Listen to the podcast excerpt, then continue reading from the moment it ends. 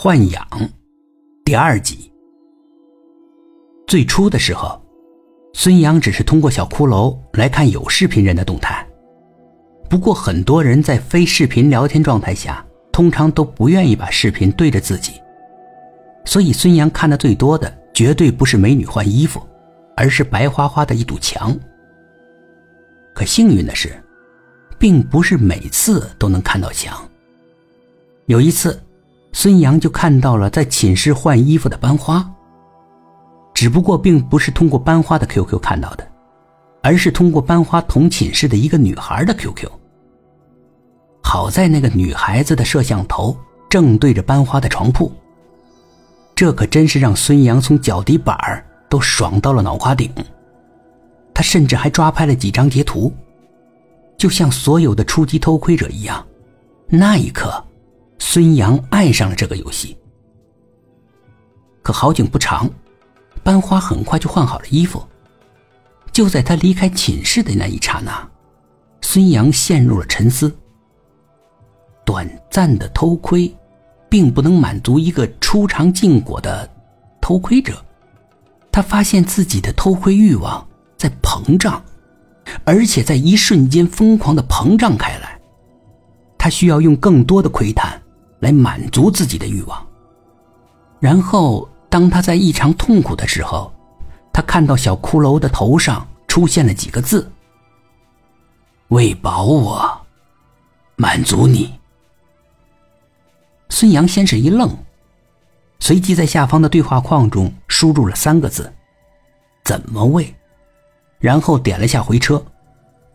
很快，小骷髅的头上出现了一个好像邮件的标志。孙杨双击了这个标志。随后，他傻了。尊敬的主人，您好，我是您的宠物洋洋。如果您想看到更多更好看的内容，请按照我的请求把我喂饱。主人满足了我，我同样会满足主人的要求。我需要的食物很简单。只要您每天能赏赐我十克您的血，将它用干净的小瓶装好，在午夜十一点五十五分扔到窗外，您就能够得到您想要的了。这段话让孙杨突然冒起了冷汗。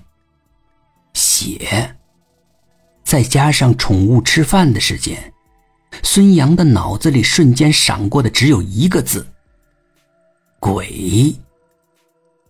除了那些奇怪可怕的生物，谁能做到不需要接收对方任何文件，只要一个长期使用的电脑就能看到对方的一切呢？恐怕连世界上最厉害的黑客都不可能实现。孙杨觉得有些晕，他决定立即卸载，不再继续了。三天后的一份保研名单改变了孙杨的初衷。因为他发现，在名单上看到了班花的名字，可是众所周知的是，班花除了相貌之外，各方面都不优秀。于是，在一片流言质疑声中，孙杨决定一窥究竟。他想到了骷髅。